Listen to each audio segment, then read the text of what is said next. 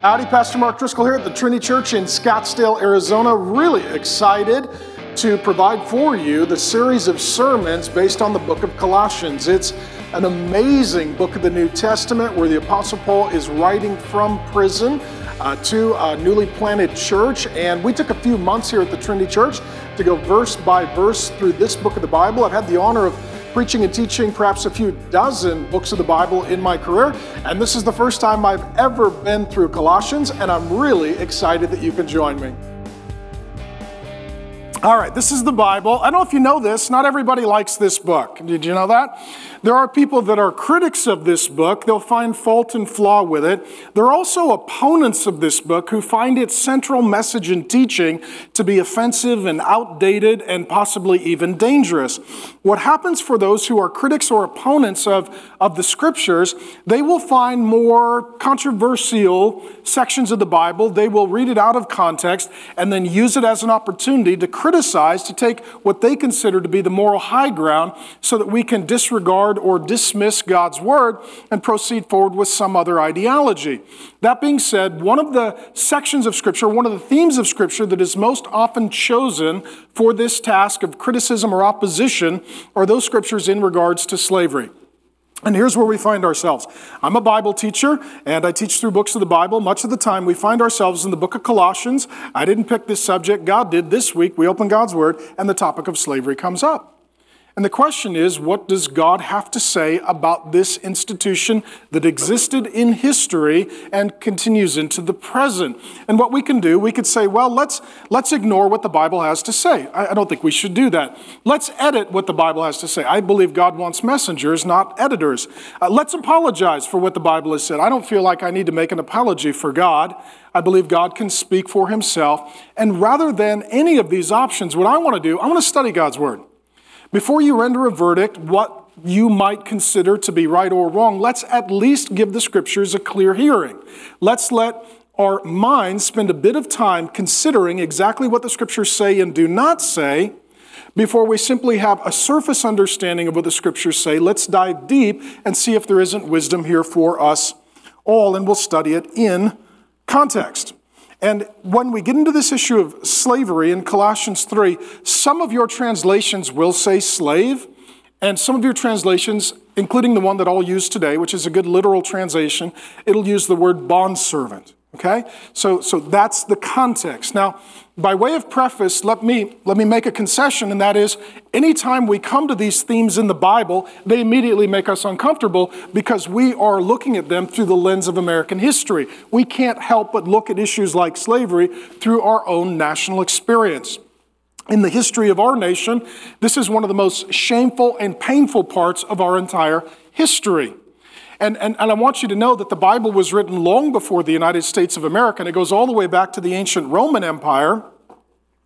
And that slavery, as was practiced in the United States of America, is spoken of, I believe, both principally and also pointedly in Scripture. So let me hit American slavery first.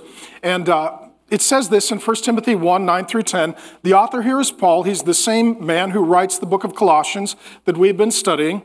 And he says, The law, that is God's word, God's truth, God's decrees, God's demands, is made not for the righteous, but for lawbreakers. People who do evil, people who do wrong, people who see God's law and break God's law because they do not honor God's law, and in fact, they are rebels. Right? They're following Satan and demons in their rebellion against God. Well, what kind of examples would he give, perhaps, regarding lawbreakers and rebels, the ungodly and sinful, the unholy and irreligious, slave traders? And for whatever else is contrary to sound doctrine. And that word there means healthy. That when you understand the Bible, you get healthy emotionally, spiritually, relationally. Then you become a life giving person, and the life of God goes in you. The life of God comes through you. Now you're a healthy person who has healthy relationships.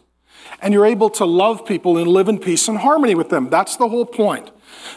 That's why the great mega theme of the Bible is love, that love brings sound doctrine, it brings healthy relationships. So here's what he has to say that one of the grossest sins is slave trading. This is clear, amen? It's just right there. Slave trading. Slave trading is where someone is free and they are taken captive and made the property of another. That's slave trading. They're considered part of the estate, can be bought and sold and traded, and they become part of the inheritance for the next generation. That's slave trading. That's exactly what happened in the history of the United States of America. Let me be as pointedly clear as I possibly can. This is immoral, this is ungodly, this is unjust, this is sinful, this is wicked, this is evil, this is inexcusable. Let's be as clear on that point as we can. And when it comes to American slavery, uh, I'll, I'll, tell you some things historically, and then I'll, I'll contrast it with bondservants biblically in an ancient Rome. It was almost entirely racial. That's evil. So much so that certain groups were deemed to only have three fifths representation, 60% representation under the law. You cannot arrive at this conclusion from reading your Bible because the Bible says that there is God, there are people made in the image and likeness of God, and then there are animals that people are to rule over. Humility literally means to know your place, and according to the teaching of the Bible, we're under God and we're above animals. That's our place. You contrast that with evolutionary thinking. Evolutionary thinking is that there are animals and then there are highly evolved animals that we call human beings. Therefore, there is a continuum between animal and human, and some people are less evolved. Therefore, they are somewhere on that continuum. They're not full human beings, but they're not totally animals. They're somewhere along the continuum.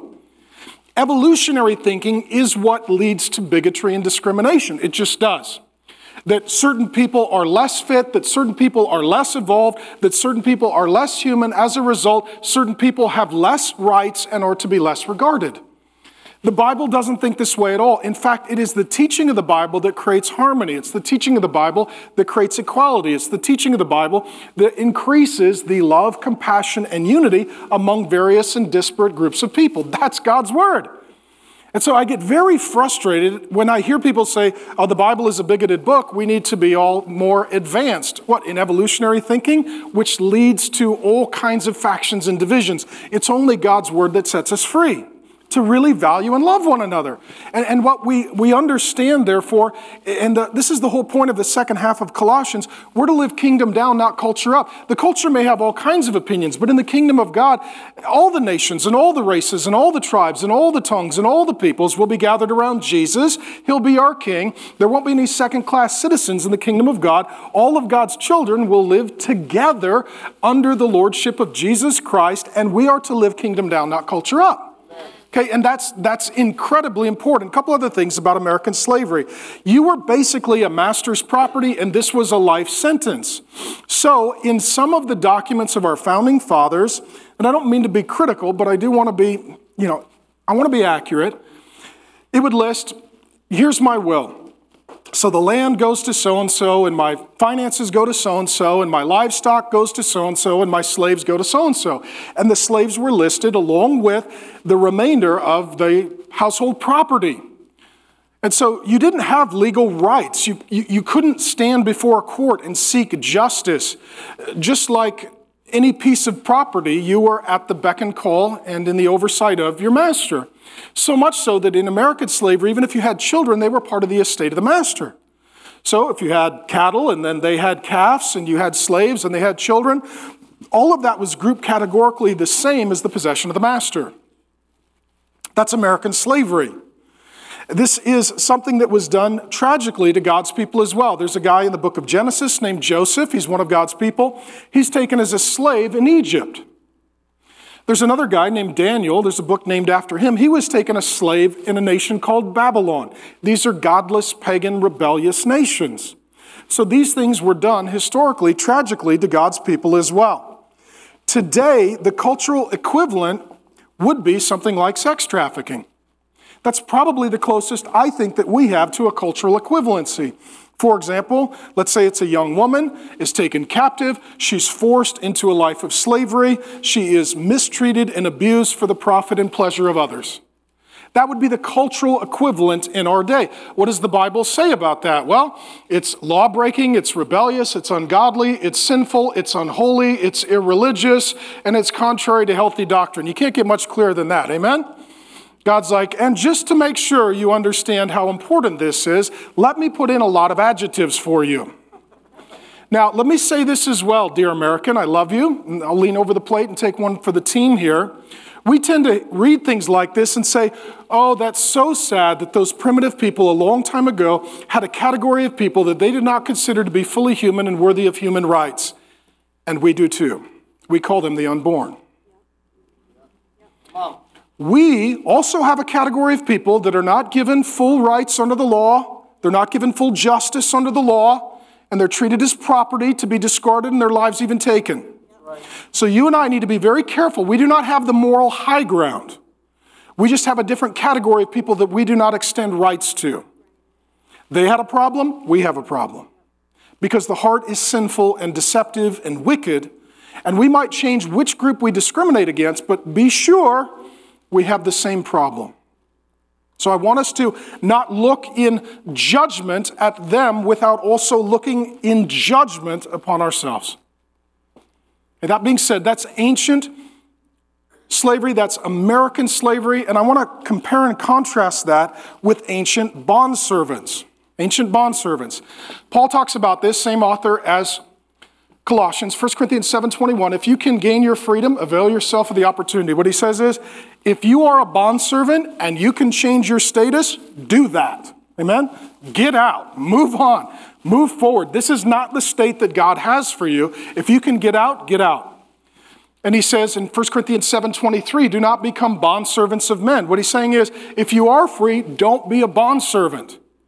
What he's saying is this status, this category is one that God doesn't want his people in. So if you're not in it, don't get in it. If you're in it and you can get out, feel free to get out.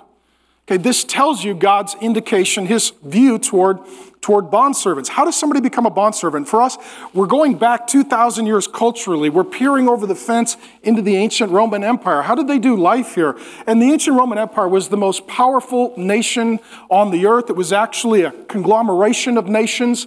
It was a large, vast geographic area. It was lots of cultures and peoples. What was bondservant? In that day? Well, sometimes, and, and, and, here's what I'm trying to say this issue of bondservant, this category, sociologically and economically, it's very complicated because it, it includes a large number of people. Sometimes you could become a bondservant because you were in debt. This was bankruptcy, essentially. In our day, you declare bankruptcy and then you've got to pay off at least a portion of your debt. In that day, let's say you wanted to open a business. Any of you guys ever opened a business, gone in for a loan? Right? You've decided to buy a home, you go in for a loan. What would happen is you were going to buy a home, you were going to start a business, you'd go meet with somebody who had resources, you'd negotiate the deal with them, and they would ask, okay, if you default on your note, what's the collateral that you put up? What's the security? They would say, I'll become your bond servant. If I default on this note, I will work for you for six years, eight years, 10 years. I will work at no charge. I'll live on your property. You feed me, and I'll pay off my debt or maybe I'll even include my family. We'll all move on your property. You feed us, and we're going to work for six, eight, ten years, and that's going to be our way of paying you back. So this was a, a way of handling debt and basically ancient bankruptcy. Uh, in addition, another way you could become a bond servant was um, sometimes the bottom would fall out in your life, and there wasn't a social service net. Right, you get sick, um, you hit crisis, famine hits, Right, the bottom falls out of the market. You realize I'm upside down. My family's on the brink of starvation. We'll go meet with someone who's very affluent. We'll negotiate a deal that we move onto their land, live in their house, eat their food in exchange for them taking care of our family. So this was a way of staving off, you know, some sort of crisis, and it was trying to find a better life. Uh, sometimes, as well, uh, they would take prisoners in war as bondservants, and it was pretty typical. Uh, two nations go to war. The conquering nation takes the men who were soldiers, brings them back, makes them bondservants, and part of the result of their loss would be to work for the nation that conquered them. Uh, sometimes, as well, children would be taken as bondservants.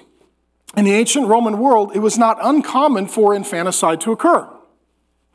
Ancient reports indicate that if you had a child out of wedlock, or maybe as a result of adultery, or maybe you were a poor family, or you wanted a boy or a girl and you got the other, they would literally take the child and they would put it out with the trash. You could consider this. It was the early Christians who started adopting these children because Jesus didn't have an earthly father, Joseph, in fact, adopted him. Our God was adopted. And the Bible says that salvation is where the Father in heaven adopts us as his sons and daughters. So Christians started adopting all of these kids. But previous to Christianity, the children literally would be put out, sometimes with the garbage, or just left to die. And if you came upon one of these children, you could just take it home as property.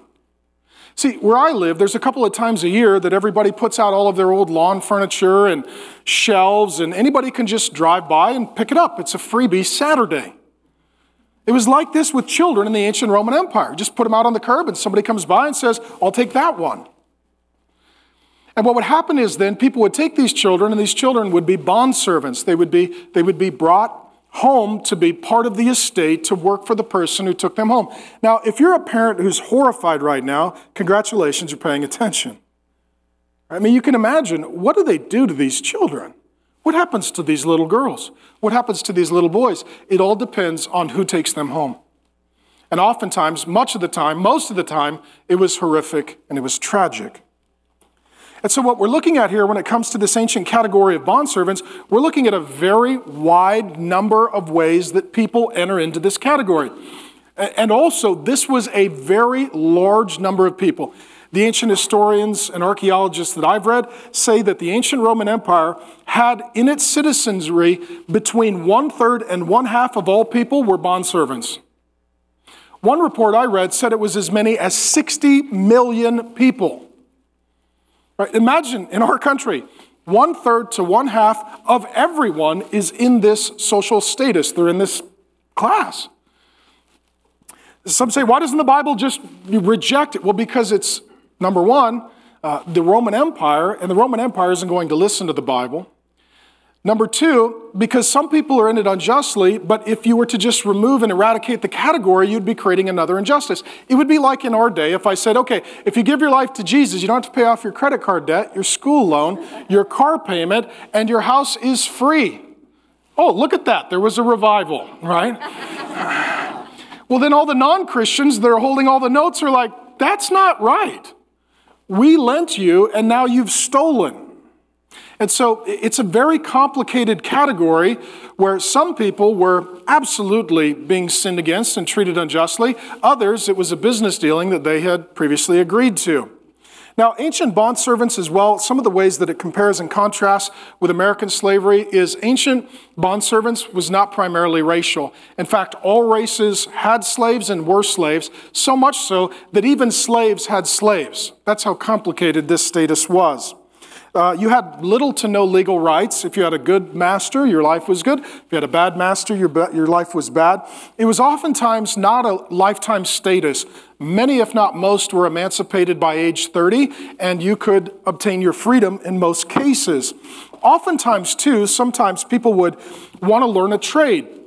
They would come from a poor family.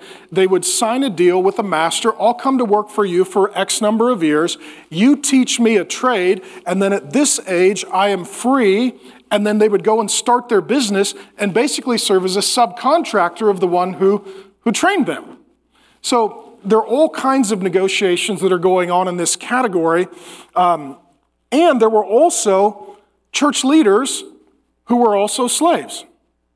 This would have been very complicated in the early church because here's the master, here's the bondservant, and then you go to church, and the master is under the bondservant spiritually in the church because the bondservant is a church leader. Uh, there's a guy in the New Testament who's a case study of this. He's mentioned in a few books. His name is Onesimus. He was a bondservant and an early church leader who was widely regarded and respected in the church. And some would say, okay, the Bible is a bigoted, discriminatory, outdated, ancient book because it just doesn't categorically eliminate this servant category. Let me say a couple of things. I hope I've explained to you that category of bondservant is really complicated. Number two, just because the Bible says something doesn't mean the Roman Empire was going to obey it. Christianity at this point is a small persecuted band of people under the rule of the mightiest nation at that point in the history of the world. Thirdly, the Bible doesn't condone this. It's just telling people how to live under it. For example, today, let's say there are God's people, our brothers and sisters in Christ. They're living in communistic, atheistic nations like uh, China or under the crazy guy who keeps throwing a fit in North Korea. Let's say you live under one of those. If we're writing to our brothers and sisters there and we're telling them how to be faithful to God in an unjust, corrupt political climate, that doesn't mean that we endorse the government. It means that Today, that's their reality. Tomorrow, that will be their reality. And we want them to love and serve God faithfully in the context in which they find themselves. But principally, what the Bible does here, it puts in motion among God's people equality, love, respect, so that over time, these kinds of institutions fall as more people start to think biblically than think culturally. Now, what this leads to, so, so this last 20 minutes is my introduction to Colossians 3, okay? So now we find ourselves at Colossians 3. That being said, is there a cultural equivalency when we go from 2,000 years ago, bond servants, to, you know, to today, 2,000 years later? Is there any cultural equivalency? The closest, and it is not perfect, but the closest parallel would be the workforce. That you've got a boss and an employee. And so, what he's going to say in Colossians 3 if you want to make a practical application to your life and mine, the master, that's management, right? And the servant is the employee. That would be the cultural equivalent. So, here's what he has to say godly living under authority. Colossians 3 22 through 25. Bond servants. So, there is that ancient Roman category. Obey in everything those who are your earthly masters, those who are in authority over you not by way of eye service as people pleasers, but with sincerity of heart, fearing the Lord. Whatever you do, work heartily as for the Lord and not for men, knowing that from the Lord you will receive the inheritance as your reward. You are serving the Lord Christ, for the wrongdoer will be paid back for the wrong he has done, and there is no partiality. So he's talking here about three kinds of employees. He says, if you're a Christian, your work is part of your worship. That worship is not just what you do on Sunday in church, it's what you do every day at work. And in fact, some of you would wonder how could I be a good witness? How could I have a good ministry? A lot of that is going to take place on the job. If you're honest, integrous, hardworking, love, serve, do your job at work, and they know you belong to the Lord Jesus, your work is part of your worship, your work is part of your witness. And what he's talking about here is three kinds of employees that are always a problem. Uh, I'll call them uh, take this job and shove it guy, uh, the boss is coming guy, and kiss up guy. How many of you have worked with these guys? Larry, Curly, and Moe. You've worked with these three kind of guys. So the first one is uh, take this job and shove it guy. Uh, this is the guy who doesn't like to obey. This is the guy who's working for you, and you say, Hey, I need you to do this. He's like, Not going to happen. Okay. Or they're passive aggressive. Okay, you walk away, they're not going to do it. And you know they're not going to do it. Uh, the second kind of person he's talking about, um, eye service. This is, uh, this is the person who says, the boss is coming. Right? Because everybody is not working until the boss comes, and then we all pretend like we've been working very hard. And then there is um, the people pleasers. These are the kiss ups. Anything else I can do, boss? What do you need me to do? I'm here to help. How can I make your life better? And you're like, you're a kiss up, you're a flatterer. Any of you worked with these people? They still exist, amen? Uh, my first, one of my first jobs, I, I was not a Christian. I lied about my age. I falsified my birth certificate. And at like 16 or 17 years of age, I joined a union and I became a longshoreman. And my first week on the job, I worked with these three guys. Mister, take this job and shove it. So I show up. We're supposed to unload a railroad car with uh, sacks of peas and boxes, and we're supposed to unload these container ships. And I'm, I'm in a union. So, Mister, take this job and shove it. He is driving the forklift. We called it the bull. He would not get off the forklift. It'd be like, hey, we got to pick those boxes up. He's like, yes, you do. And he would just sit on the forklift all day. I kid you not. He duct taped a cooler behind him with ice and beer right? He's drunk driving a forklift. That's what he does for a living with medical and dental benefits, which he's really going to need, okay? So this guy sits on the forklift all day. And if he wants something, he just hits the horn. He will not get off the bull. We call it the bull, the forklift. And, uh, and he literally would just reach back, get a beer, drink it. And he would pull up to the container and he'd be like, all right, put the stuff on the pallet, and when it's full, I'll drive it over there. That's all he did. I remember first week on the job, I was like, Are you going to get off the forklift and help? He's like, No.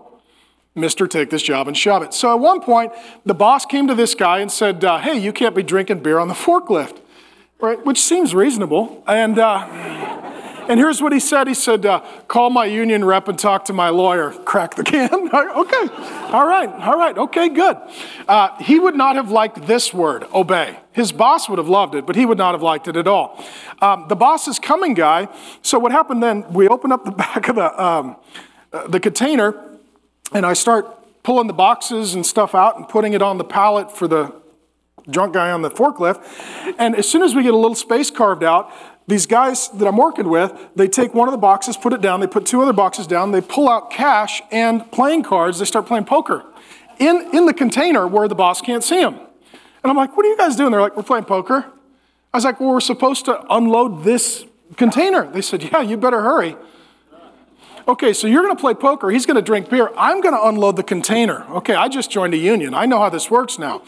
I'm the lowest guy on the totem pole. So they sit there playing poker, and then the third guy is uh, the people pleaser. He's, uh, he's the kiss up. He's out there literally sweeping the warehouse and picking things up. He's doing everything outside of the container so that the boss can see how hard he's working. The other guys are in the container playing poker, and then this guy's on the forklift drinking beer, and I'm unloading the container. And I thought, hmm, this is interesting. I wasn't a Christian, I didn't know there was a verse for it, but I find all of those guys right here. Right? Mr. Take this job and shove it, Mr. Uh, don't work unless the boss sees you, and Mr. Kiss up. What he's saying is if we are Christians, when we go to work, we need to make sure that we're not one of these people. And if we are, we need to repent. You notice it just got quiet? That means some of you are in the room. Okay. Uh, I just went from preaching to meddling. You're welcome. Okay. And what he's saying is that, that our work is part of our worship and it's part of our witness. And so he gives some aspects of Christian work. Number one, he talks about our heart. And what he talks about here is, he says, quote, sincerity of heart. Uh, let me say this too, let me back up. We worship a God who worked a job. How many of you have went to work and thought, I deserve a better job? I wish I had a better boss. Right? Everyone? Okay. Jesus Christ is God. God becomes a man. The first 30 years of his life, he's working what kind of job? What was Jesus' job? Carpenter. Not a lot of prominence. He, doesn't sit on a throne as a political leader, right? He's not up at the temple, you know, going into the Holy of Holies and offering a sacrifice. He, he doesn't run a big company where he has a large income. The first 30 years, God is a construction worker. Goes to work with his dad. My dad was a construction worker. My dad, I know what this looks like. My dad would get up really early in the morning and he would put his tools together and he would go to work. And he would work very hard. And he would get paid by the hour or by the job. And if he didn't work, he didn't get paid. Jesus' dad was a carpenter. Jesus grew up in a poor rural town. Jesus worked a job as a carpenter. Can you imagine that? How many of you, if you were God and you came to the earth, you would not work that job? You would not be in Phoenix, Arizona saying, I'm going to be a landscaper.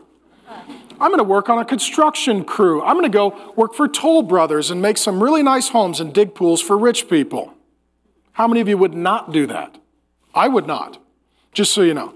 I'm not saying I'm any more humble than you. We're both arrogant. And if I came, I would come on a chariot and people would peel grapes for me and rub my feet. That's what I would do, okay? But that's not how Jesus does it. Jesus shows up and he goes to work and he works a job. Do you think Jesus ever had a bad boss? Even if he had a good boss, Jesus didn't have a boss that was worthy of ruling over him.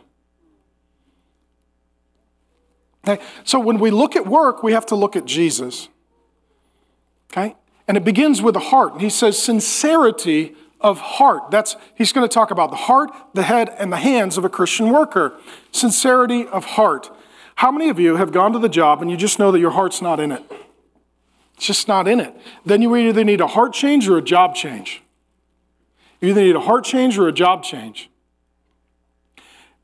Jesus, when he started his ministry, he had some guys who worked with him and for him. One of those guys did not have sincerity of heart. What was his name? Judas Iscariot. What did he do? He stole from Jesus. He was the bookkeeper, but he was cooking the books. For the whole of Jesus' ministry, Judas is stealing from him. Judas is supposed to be helping Jesus accomplish his mission, but Judas Iscariot does not have sincerity of heart. He has selfishness of heart. He was not looking out for the well being of the whole, he was only concerned about himself. You and I are supposed to have sincerity of heart like Jesus, not selfishness of heart like Judas. In addition to the heart of work, he talks about the head of work. He talks about fearing the Lord and working, quote, for the Lord, not for men. Here's what happens every organization has a chart, and someone is at the top of the chart. And the Christian says, actually, above that chart is another chart, and Jesus rules over all. And so, even if you look up the chain of command at your work, and you say, well, my boss, no, my boss's boss is always named Jesus. My boss's boss is always named Jesus. So even if I have a hard time working for my boss, I can work for my boss's boss. High up the food chain, way at the top of the org chart, your company probably doesn't put Jesus on the top of the um, organizational chart, but in your mind, you need to have Jesus at the top of your organizational chart. Um, I was reading a story some years ago. There was a janitor who was cleaning toilets at a very large, you know, commercial building. And he was training someone who was new to the job, and this janitor was a Christian. And this janitor would clean the toilets and then would scrub and clean the backside of the toilet that no one would ever see. And when they were training the employee, the new employee said, Why do you clean the back of the toilets? They said, Because I work for Jesus and he sees that too. It's saying, you know what? I, I work for Jesus. Someone else might sign my paycheck, but I work for Jesus. And I want to do a good job because I have a good master. It's, it's a heart, it's a head, and it's also the hands. He says, work heartily. What he's saying here is work hard. Do a good job. Do your best. Pour yourself out. Right? That ultimately, you and I should be known by something called the Protestant work ethic, which is our God worked and it's a good thing to work. Which means, and I wrote this down, if you don't understand your job, go to your employee and say, employer and say, I need clarity. I want to do a good job, but I'm confused as to what my job is. If you could dial me in, then I will focus all my efforts toward producing results.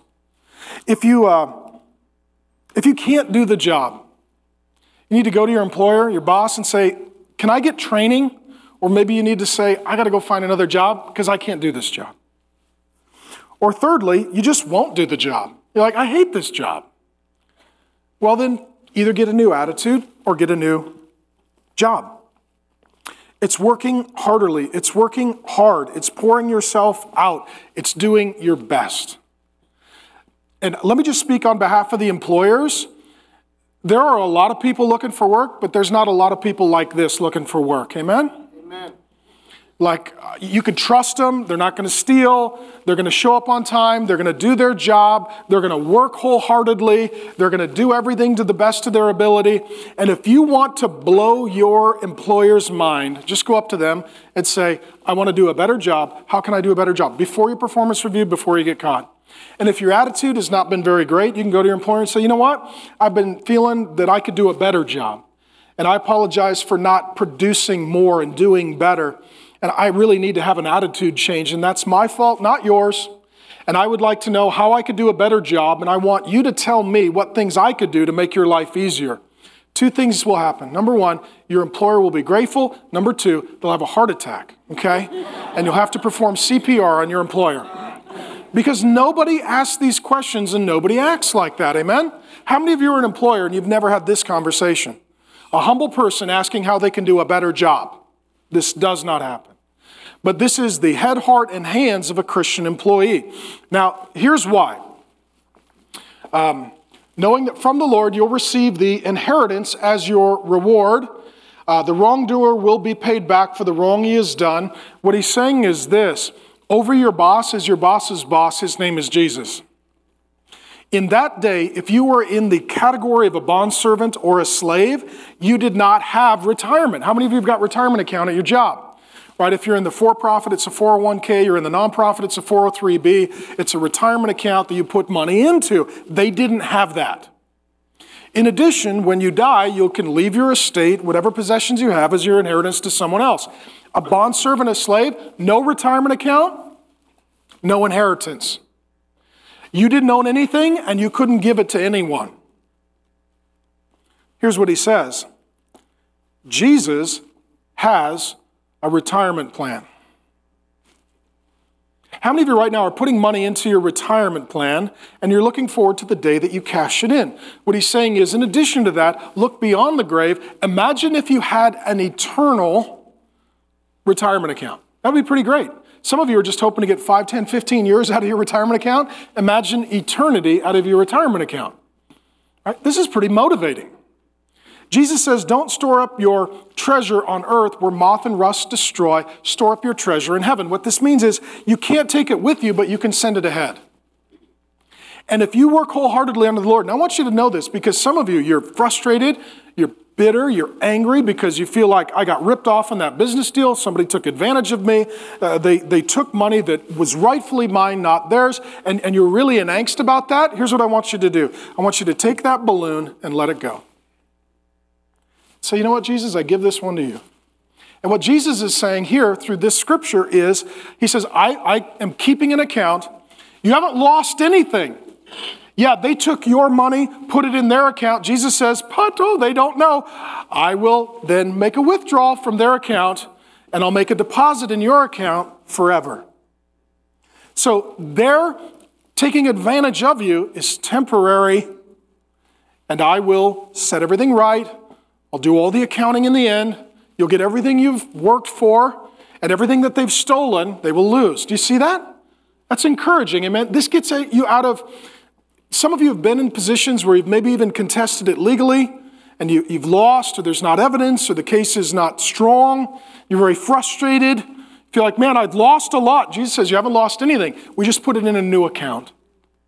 And when you get to me, you'll cash in and I'll take care of you. The Bible talks about rewards for God's faithful people. I'm not exactly sure what that refers to. Uh, I, I don't know what that all looks like. We'll see when we get to the Lord Jesus.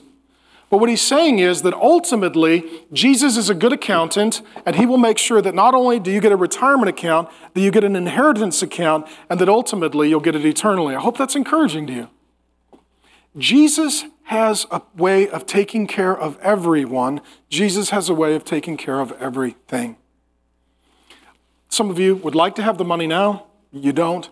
You'd like to have it when you retire, you won't. But when you get to Jesus, you'll have it eternally, and you'll realize that He loves you, and He's a just God, and He rightly repays those who do the right thing. Get that?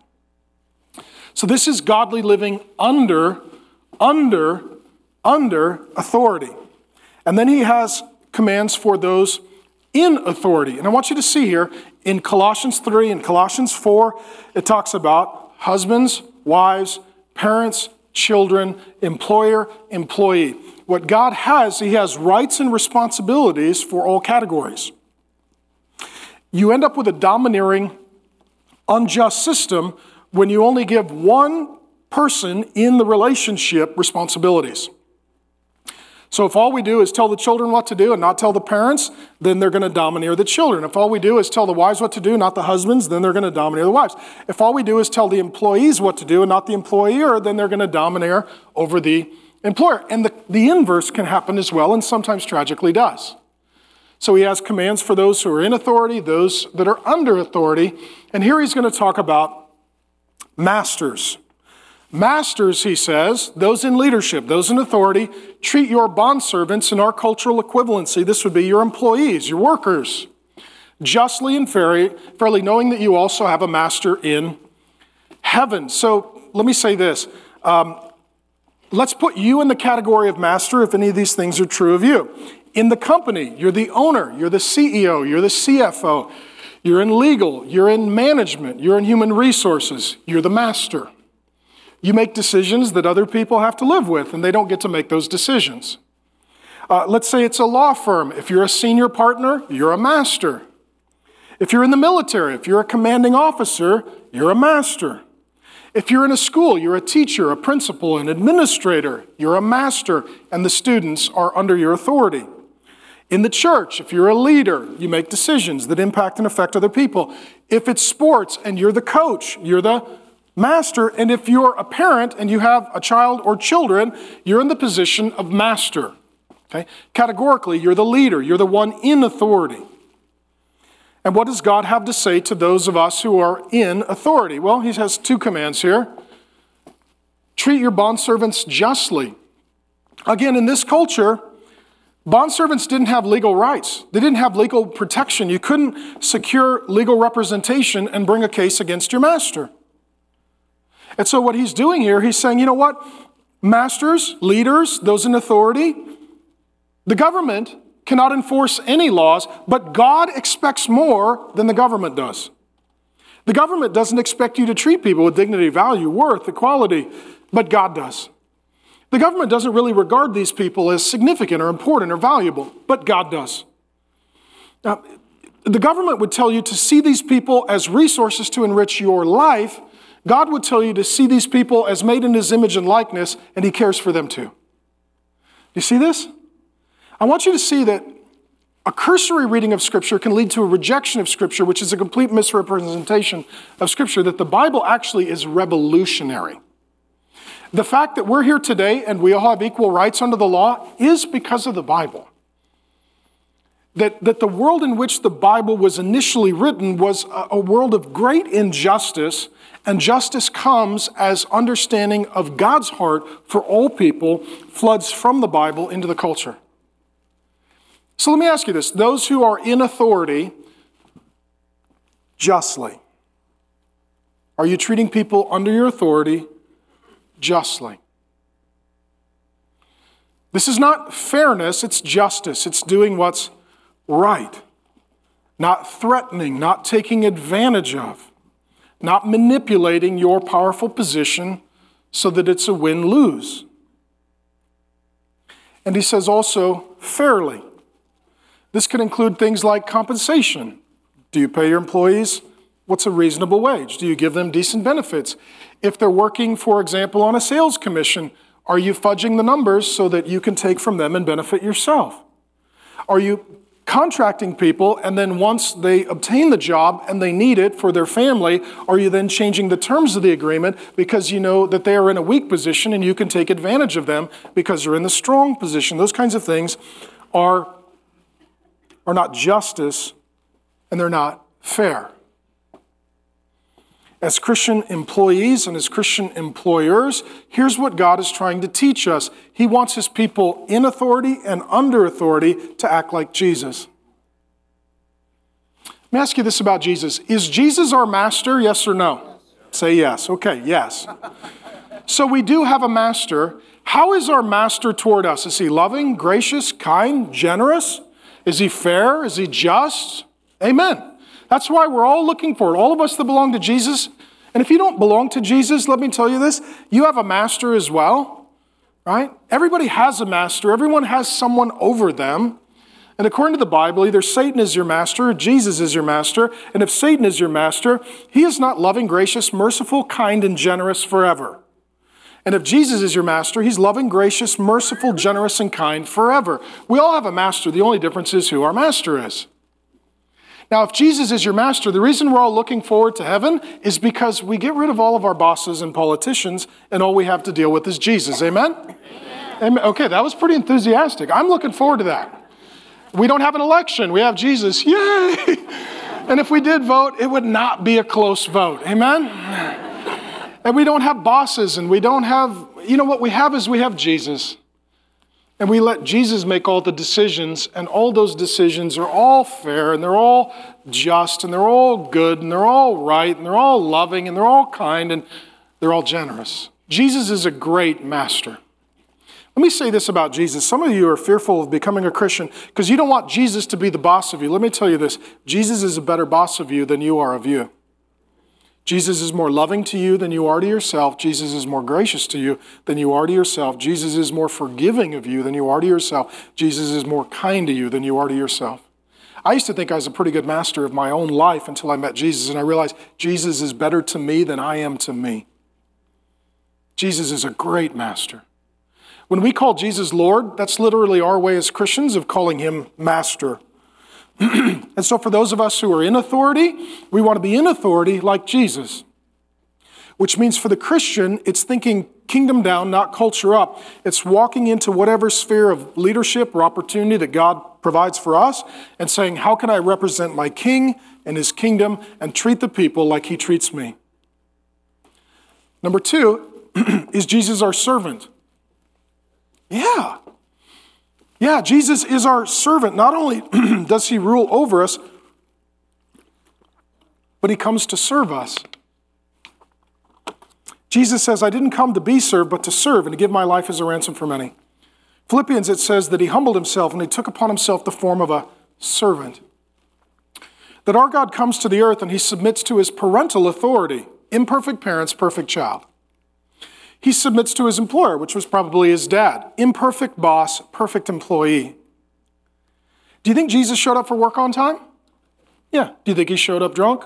Answer no. Do you think he showed up hungover? No. Do you think he lied about his sick days? So, no. Do you think if Jesus did a job, he did a good job? Do you think if you hired Jesus to build something, he'd actually build it, not like some contractors? All right. Do you think if Jesus billed you for hours that he worked, did he actually work those hours and wasn't just saying he worked those hours? Yes. Jesus served. He served humbly. Jesus was perfect in authority, is perfect in authority. He was perfect under authority. What this means is for all of us, some of us are in authority, some of us are under authority, and some of us, many of us, quite frankly, it's both.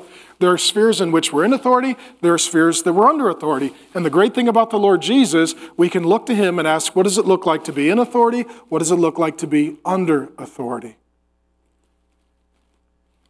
And I'll close with this. The Bible has rights and responsibilities for all people. Here we're reading that God wants people under authority to be treated a certain way, and people in authority to be treated a certain way, that God wants them to have rights, but God also has responsibilities. Let me ask you this In our culture, are people more keenly attuned to their rights or their responsibilities? Rights. Right, this, is, this is a teeter totter that has become, in that day, it was very imbalanced toward your responsibilities. And the Bible here is, is also talking about rights. But in our day, it's really shifted to where it's a lot of emphasis on your rights. I have a right to this, I have a right to that. Do you have any responsibility? Not really.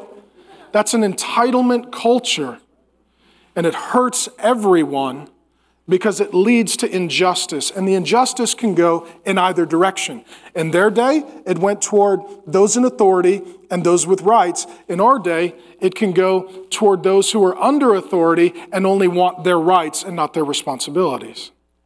Let me say this I'm going to pray for you, and we're going to worship Jesus. Who serves us, lives without sin, dies for our sin, rises as our Savior, ascends is our Master, so our master is our servant. And I want the Holy Spirit to give you an action point. What is the thing that God would have you to do? To be better in authority, to be better under authority, to start with the authority of Jesus and to submit to his authority, to exercise your authority in a way that is consistent and congruent with his exercise of authority. If you're under authority, is there anything in your heart, your head, your hands that needs to change?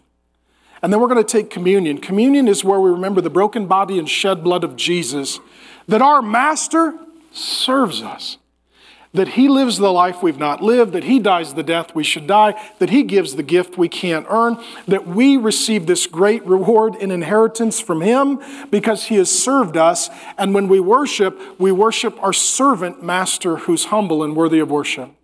Father, thank you for an opportunity to, I hope, untie some knots in a very complicated but very important and significant section of your word. Lord, I pray for all of us that we would receive the Lord Jesus as our servant and as our master, and that we would be under authority as the Lord Jesus was, and we would exercise authority as the Lord Jesus does. Uh, Lord, I pray for the employers here, wisdom for them. I pray for the employees here, wisdom for them. And Lord Jesus, as we come to communion, we look forward to the day when all is concluded, when you alone are ruling and reigning, when all the nations and all the languages and all the tribes and all the tongues and all the peoples from all the cultures through all of history are all united together around the resurrected Jesus, who is a humble master who serves us forever. Lord Jesus, we love you. We ask for the presence of the Holy Spirit here, that this would be a kingdom place for kingdom people to go out and do kingdom work in the name of our great King. Amen.